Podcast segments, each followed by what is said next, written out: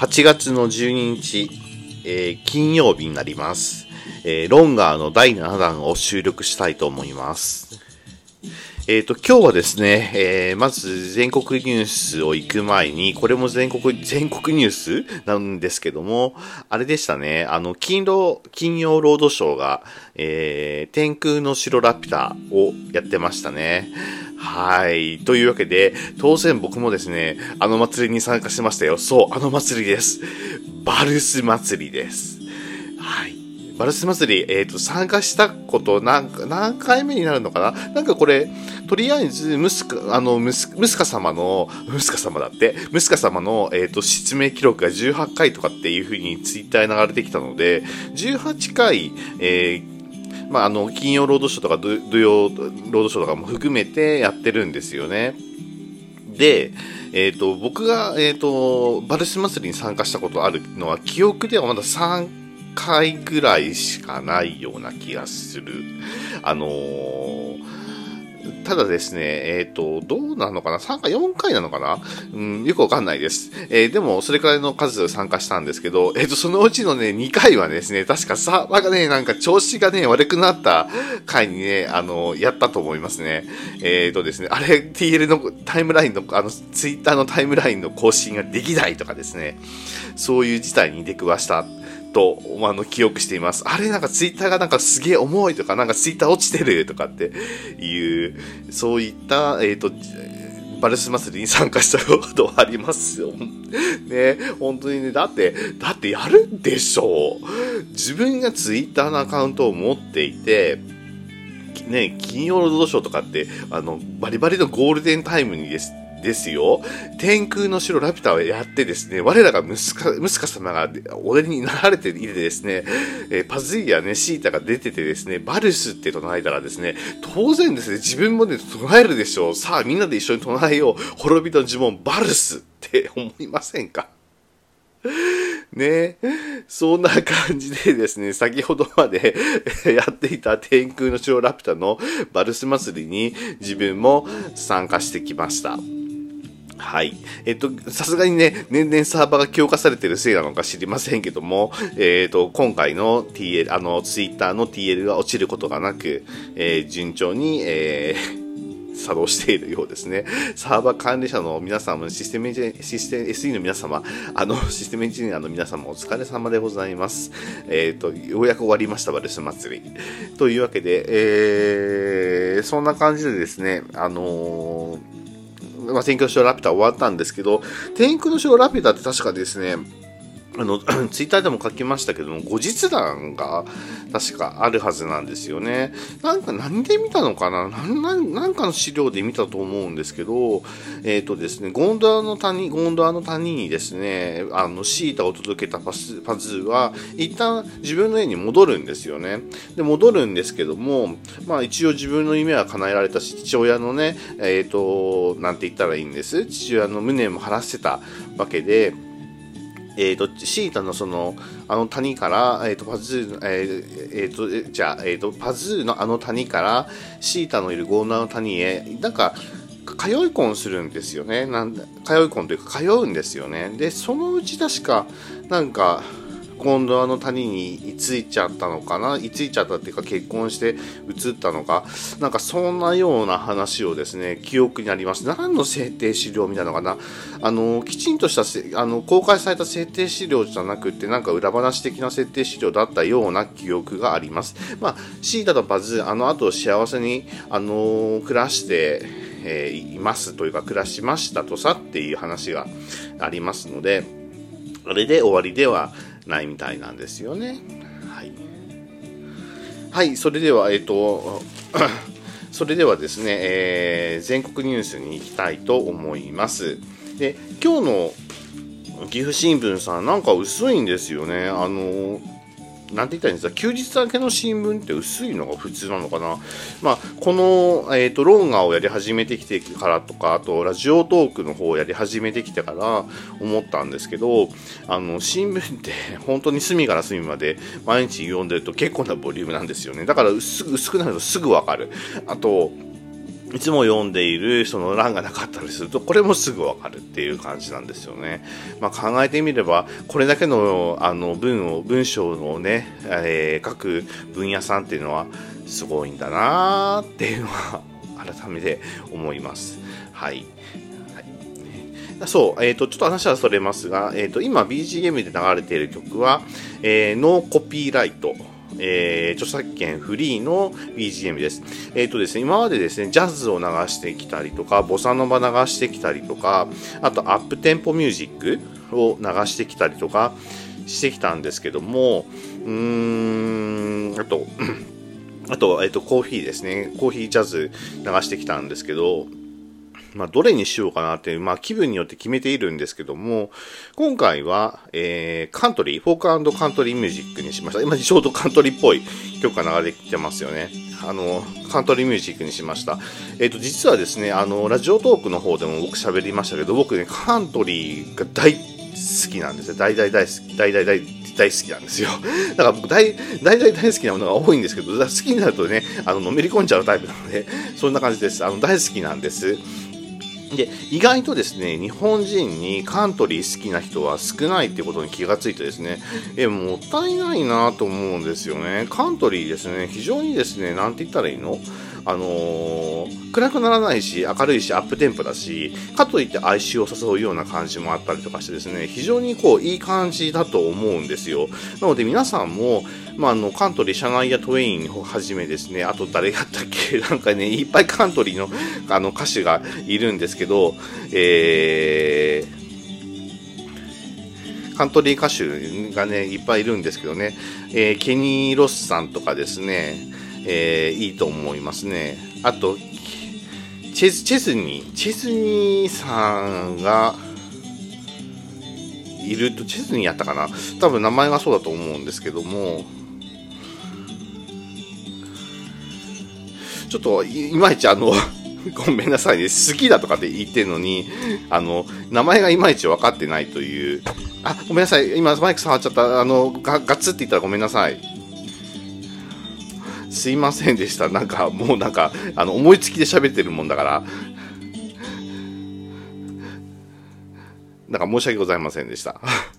はい。失礼をいたしました。チェズニー、あ、違う。うん。ケニー・チェズニーさん、あの、下の名前っていうか、ファミリーネーム覚えてて、なんで名前覚えてないんだよ。ケニー・チェズニーさんですね。この人、あの、なかなか、あの、好きです。じゃ、でね、ジャケットがかっちょよい。あの、いかにもね、あの、僕らが想像するカウボーイっていう感じなんですよ。うん、このケニー・チェズニーさんですね。えー、おすすめしますので、シャナイア・トウェインさん、シャナイア・トウェインさんと、ケニー・チェズニーさんはおすすめですので、ぜひ機会があれば聞いてみてください。本当ならね、ここで 流したいんですけども、著作権の関係から、えー、著作権が解除されていない音楽は流しません、流しませんとか流し、流せれませんので、お願いをいたします。はい。それではですね、えっ、ー、と、全国記事になります。えっ、ー、とですね、えー、なんたら協会の話がやっぱりどうしても多く出てきてますので、僕、このなんたら協会さんの話をあえて避けてるんですね。自分がね、信者であるとかそういうのはないんですよ。あの、違うんですけども、こういうのって、人の信じるものっていうのにね、対してね、一歩踏み込むっていうのは、ちょっとどうかなと思う部分もありますので、自分の中で整理がつくまでは、えっ、ー、とですね、まだ喋らないでおこうかなとかって思ってます。なので、なんでこれ避けてるの？なんか理由あるの？とかって言われたら、まだ自分の中できちんと整理がついてないからですよ、ということになります。はい、えーと、お盆3年ぶりに制限なし、帰省ラッシュにぎわう観光地とありますので、高山市の新、え高山市の写真が載ってますけども、ある新聞載ってますけども、ある新聞というか、新聞ですけど、載ってますけども、えっ、ー、と、人が、めっちゃいる。はい。というわけで、お盆を、えっ、ー、と、コリ、距離や、えっ、ー、と、コリや行楽地で過ごす人たちの帰省ラッシュが本格化し、各地の空や駅や空が賑わったという形で、えー、あるんですけども、コロナ感染者数もね、増えてきている中で、で、制限なしで賑わう観光地、うーん、大丈夫なのかなと、ちょっと心配にはなっています。だから皆さんもね、感染症対策をして、えー、まあ、観光に行くなりね、お買い物に行くなりしてください。もう、僕もですね、もうマスクは絶対外さないし、えー、もう、あの、消毒は手の消毒はしまくり、帰ってきたらもう手の消毒もうがいもするっていう、うがい薬使ってうがいもするっていう感じですね。もうともかく、もうできる限りの感染症対策は、まあ、しまくってしまくってるんですけどね。でも、夏バテがちょっとありますので、それとともに、ちょっと体力も落ちている感じなので大丈夫かなと思いますけども、えっ、ー、と、大丈夫なようにね、します。そして、あんまり出かけないね。出かけません。えー、もうそれが一番いいです。まあでもね、どうしてもね、全然出かけませんってわけにもいかない部分もありますので、まあしょうがなく出かけるときには感染症対策はバンバンにしてやっているってことですね。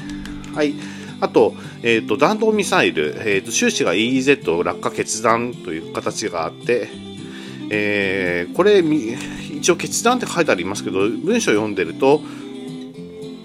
決断を自ら下したとみられることが分かったというので、まあ、あのその筋の話ではもうほぼ間違いないんだろうなと思いますけどふーんって思いますね。そんな決断するんだって思います。もうなんか本当に戦争ダメだってあんなに世界中の人間言ってんのに何してんの？ってっていう感じですよね。こんなこと言ったら 怒られちゃうかもしれませんけども、中国国家のためにも、えっと、周辺国のためにも、あのよく新あの深く考えた上でのご決断をなさい遊ばせというふうに僕は思います。はい。音楽が消えちゃった。はい。えっ、ー、とですね。あと、WHO、日本に新組織、え、日本に新組織？日本に何の組織をえーと、設立するんでしょうね、これ。えっ、ー、と、WHO 参加の新組織を日本で設立する方向で合意してたことが11日分かった。新組織は世界中誰もが必要な医療サービスを負担可能な額で受けられる、バーニーのための医療の実現を国際目標に掲げるのはいいんですけど、分かりました。それは、あの、いいと思います。非常に、あの、いい目標だと思いますけども、えっ、ー、とですね、日本の税金や保険料を使い、あの、金、金庫代わりというか ATM 代わりにして、こういう、あの、こういうことをしないでくださいね、と思いますね。えっと、日本人が一生懸命貯めてきたものは日本人のために生かされるんだ、わけであって、もちろん世界中のね、いろんなところに協賛し、協賛したりとか、あのー、なんて言ったらいいんです。まあ、あの援助したりとか補助したりとかすることはもちろんいいんですけども、なんか日本人金持ってるんでしょ？だったらその金さ、よこせよっていう感覚はやめてほしいですね。なんかそういうところ、いい顔するのはいいんだけども、よく考えてくださいねっていう風ですね。はい、えーとですね、その他には、えー、景気拡大を予想55%、主要114社アンケートとありました。1年前90%、1年前は90%なのに今55%なの ?35% も減ってる？てか50 55%なんでそうですね。なので、それを 45%? 違うな、35%でしょうね。計算できないよね。ダメね。ちょっと今、かえっ、ー、と、一緒に読みながら、あの、喋りながら、読みながら、計算しながらだったんで、ごめんなさい。脳のね、あの、処理能力がパンクしました。えっ、ー、と、ですけどね、えっ、ー、と、景気拡大をあんまりこう、睨みきれてないっていうのがあって、やっぱ資源高や円安が警戒材料になってるってことですね。で、えっ、と、景気拡大を見込む理由としては、個人消費の拡大が85%、っていうのがあるんですけど、えー、個人消費の回復？これって給料上がらないのに個人消費しろってこと？そんなことする人いるの？って思いますけどね。あとはコロナ禍からの正常化。まあ、これはありだと思います。これ77%。設備投資の回復50%。まあ、だいぶいろんなところがね、えっ、ー、と、悪くなってきているので、まあ、新規も含めて、えっ、ー、と、保守や新規の設備ですね。水際対策の緩和。うーん、まあいいのかな。海外経済の好調が15%。この海外経済の好調の15%しかないっていうのがちょっと気にかかりますね。意外と日本人経営者って海外の動向に疎いんじゃないかっていうふうに思うんですけど、いや、だからといって海外が絶好調ってわけではないんですよ。ないんですけども、ちょっと海外経済に対して疎いかなと思うんですね。僕はあの何気に、えっ、ー、とですね、えーと、日本の会社の株も持ってますけど、まあ、一応海外の会社の株も、まあ、持ってはいるんです。でそれを見るとやっぱり、はいまあ、当然習慣が違う小習慣が違いますのでなんとも言えませんけど、まあ、配当とかがですね全然違いますのでうーんと思いますね。で景気の停滞を見込む理由、えーと、資源高の悪影響が83%、まあ、これはありますね、まあ、ひしひしと我が身に降りかかるあの不幸に関してやっぱり敏感であるっていう感じですよね。で、ここでですね、個人消費の伸び悩みや鈍化がある58%でしょ？やっぱりこれ58%って数字少ないんじゃないかなとかって思いますね。でそれと同時にですね、円安の悪影響は56%というふうにあります。えっ、ー、と、個人消費の伸び悩みは動画が58%で、円安の悪影響は56%っていうふうに出てるんですけども、えっ、ー、と、複数、まあ、これ、これらの、あの、アンケート、複数回答からですので、合計で100%にはならないんですけども、うーん、っていう感じですね。海外経済の不確実性52%。なんでここで不確実性？要するに、あの、明るい見通しで海外の経済も明るい見通しではないって見てるんのかな？っていうことですね。それだったらちゃんと見てるかなとは思うんですけどね。あとコロナ禍の長期化が38%ありますね。不安な材料が超現実的って思います。で、景気拡大を見込む理由はすごく楽観的すぎない？とかっていうふうに思いますね。えー、そんなんでいいんだろうか？とかって思いますけど。さあ、日本の経済の舵取り、岸田さんうまくやってくれるかな？とかって思いますね。えー、その他、コロナ、コロナ3週連続日本が世界最多。あら、新規感染者。あら。ということで、えー、まあ、経済を回さなければ税金も入ってきませんからね。まあ、わかるんですけども、どうも調子が悪い。日本、ちょっと調子が悪いですね。3週連続で新規感染者が日本が世界最多。えー、まあ、世界全体の週週間感染者数が698万人のうちの21%が日本が占めているということで、うーん、あまりよろしくないですね。緊急事態宣言とか発動しなくていいのかなって正直思うんですけども皆さんはどう思われますか？やっぱ経済も大事だから、まあ、緊急事態宣言なんかやってる場合じゃないよね。っていう感じでしょうか。はい。まあどういうふうにするかね。はい。その他ですね。えー、その他ちょっと気になった記事がいくつかあるんですけどもえーとですね、ディズニーネットフリー猛追えーとウォールえーとウォールウォールウォルト・ディズニーがですね10日発表した動画配信サービスディズニープラスの会員数は7月2日時点で1億5210万人と3ヶ月で1440万人増えましたと。いうことで、おなかなかですね、実はですね、僕ディズニープラスの契約をしてたんですけどね、してたんですけども、1年ぐらい前はしてたんですけども、節約のために解約をしました。解約したらですね、なんか動画の種類がいっぱい増えて、あちゃーと思って、その時のディズニープラスってね、あの、目玉の商品というか、失礼、目玉の、えーと動画は、えっ、と、スター・ウォーズぐらいでですね、まあ、スター・ウォーズ見切っちゃったらね、っていう感じだったんですよね。でも、それを、それを、えっ、ー、と、ネットフ、ネットフリックスを持つしているって感じでいいんじゃないでしょうか。ネットフリックスですね、僕、解約しようかどうしようか今迷ってます。なんでかって言ったら、内容があんまり面白くない。見たい動画が少ない。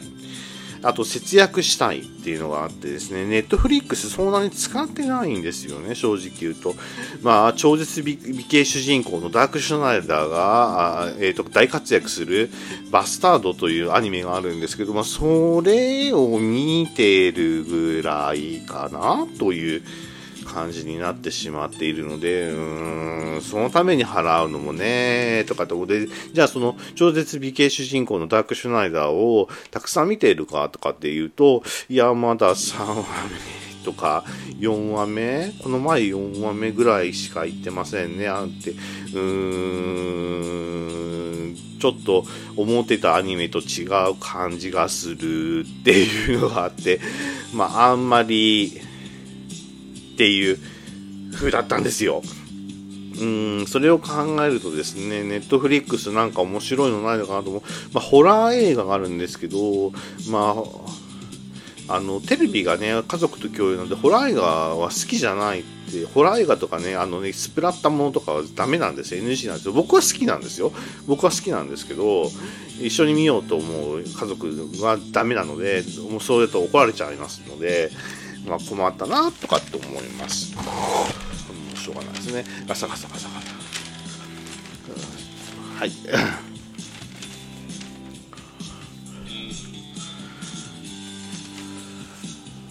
まあ、その他、えー、女性、女性緊急休暇5割未利用、国の中小働き方改革提唱。ああ、そうですね。大企業に関してはですね、まあ数稼げるからとかですね、やりやすいからとかコネクションがあるからという理由で、まあ結構働き方改革しますしたけど、中小企業ってね、むしろね、悪く、あの、労働環境悪くなってるかもしれない。と思うこともあるっていう、ちょっと逃げの姿勢で申し訳ないんですけども、そんな感じがありますね。でもね、日本のね、大半の企業って中小企業なんですよね。大企業が大半の企業だったらいいんですけど、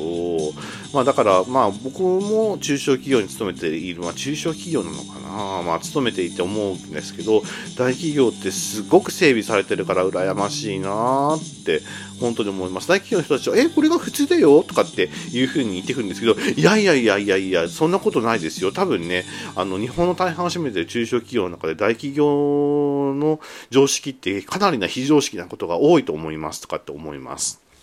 まあ、その辺はね、あのー、従業員は働かせるだけ働か働かせたら収入が上がるんだって信じている経営者が非常に多いですね。長時間働かせよう。たくさん働かせよう。そうすればたくさん儲かる。長時間、時間の分だけ儲かるとかと思うんですけど、うーん、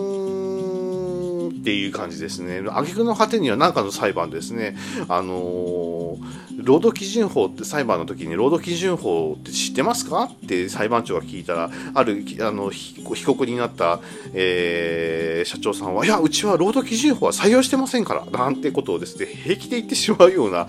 とんでもない話がね、出てきてますからね、いや、労働基準法で採用するとかしないとかの話じゃないんですよっていう話なんですよね。はい。はい、ごめんなさい。なんかちょっと今日マイクに触りまくって申し訳ございません。ガサガサガサガサ音が鳴ったり、ガーンとかって 音が鳴ったら申し訳ございません。お許しください。はい。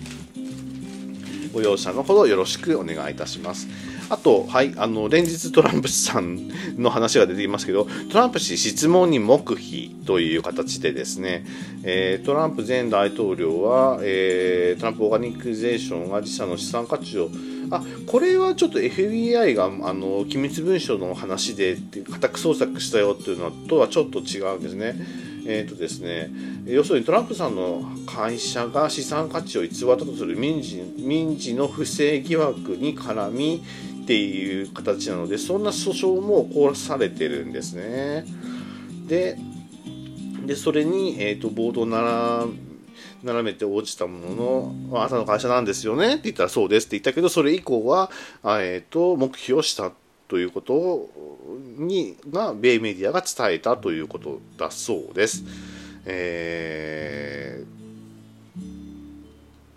黙秘は自分に不利な証言を強制されない権利を認めた憲法修正第5条に基づくものだとした。まあそうですね。黙秘するなんてとかって思う人いるかもしれませんけど、黙秘権って大事な人権のうちの一つなんですよ。で、それをですね、知らないとですね、お前、お前、あの、どう思っとるのか喋れっていう、あの、ちょっと変な迫り方をする、あのことになりますけどもあの黙っているっていうこともね、えー、大事なことがあります。はい。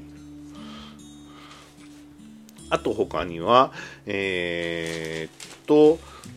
塩分入りで熱中症対策気になる商品ありますよ。でソルティライチとかですね。それ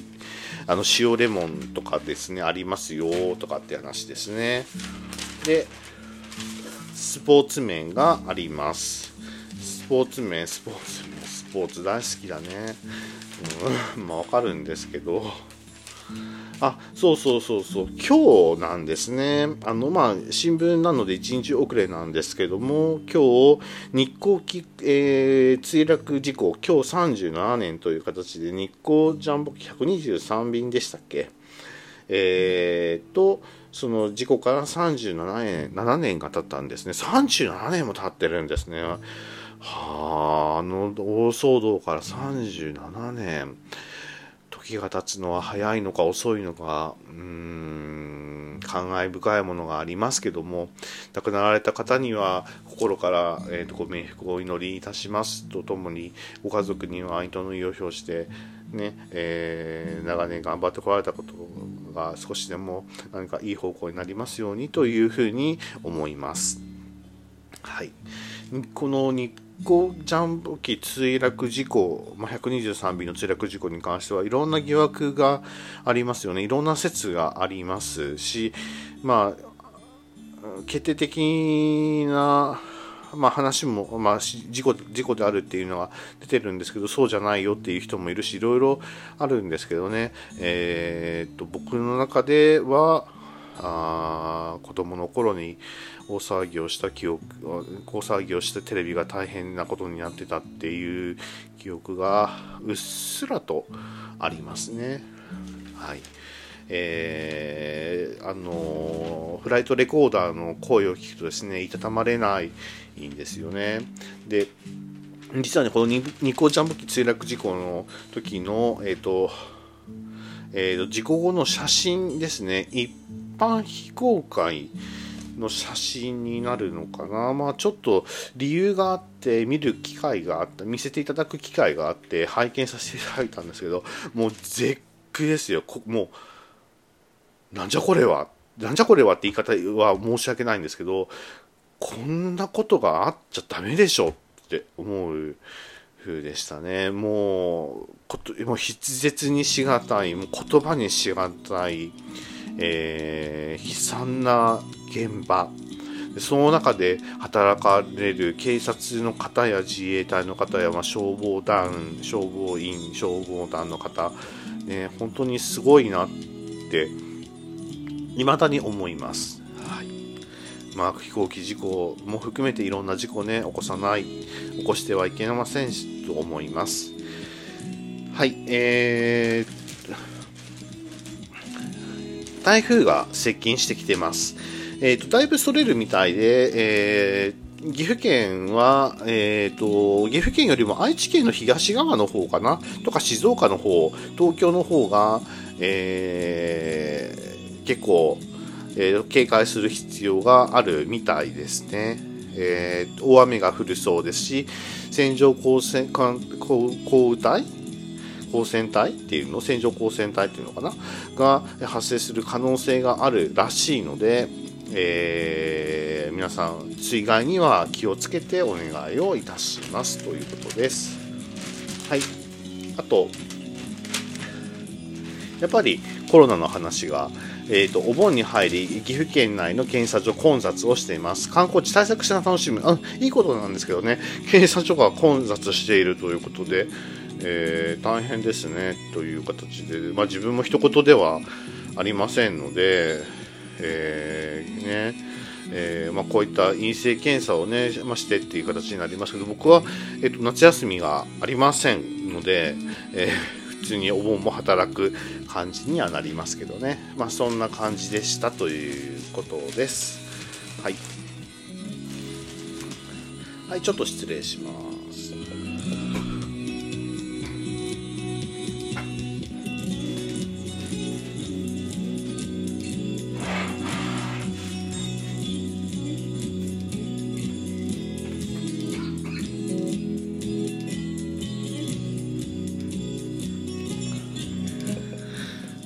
はい、戻ってまいりました。まあ、新聞の記事は以上のような感じになります。まあ、今日はライトな感じですね。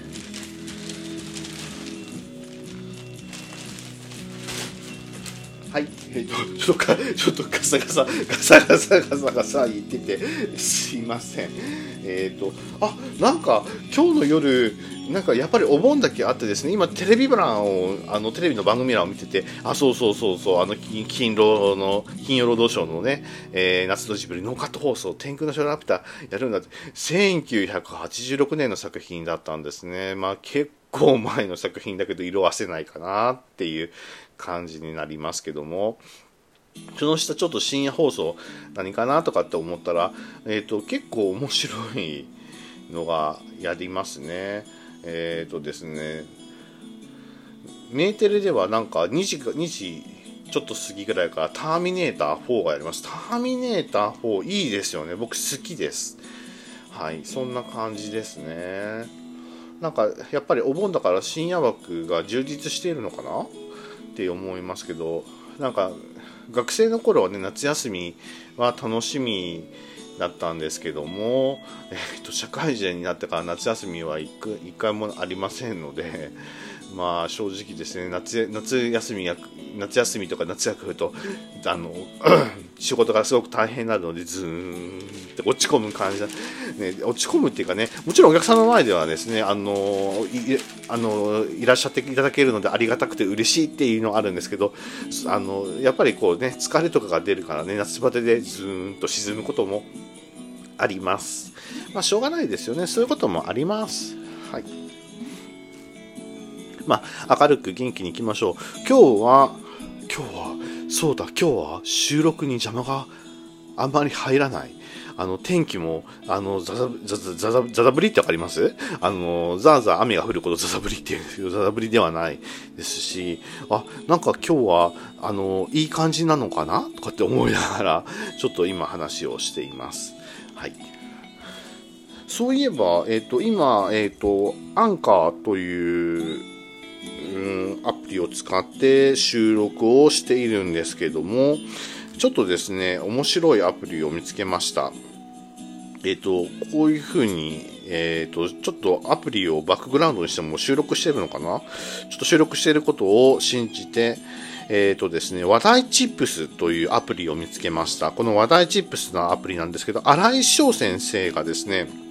ラジオトークで紹介していただけたので、自分もよし入れてみようと思って見たんですね。これ、話題チップスっていうのは面白くって、えっ、ー、とですね、えー、インストールインストール、インストール？アプリを、えー、入れてから起動すると、まあ、ジャンルを選択っていうのがあったので、えっ、ー、とですね、シンプルな話題とか好みを知ろうと食の好みを知ろうとか一番を決めようとか幅広い知識とかっていうのがあって例えばシンプルな話題っていう表示をタップするとえっ、ー、とですねえー、今話題の表示っていうのがありますので押すとですねルーレットで出てきます。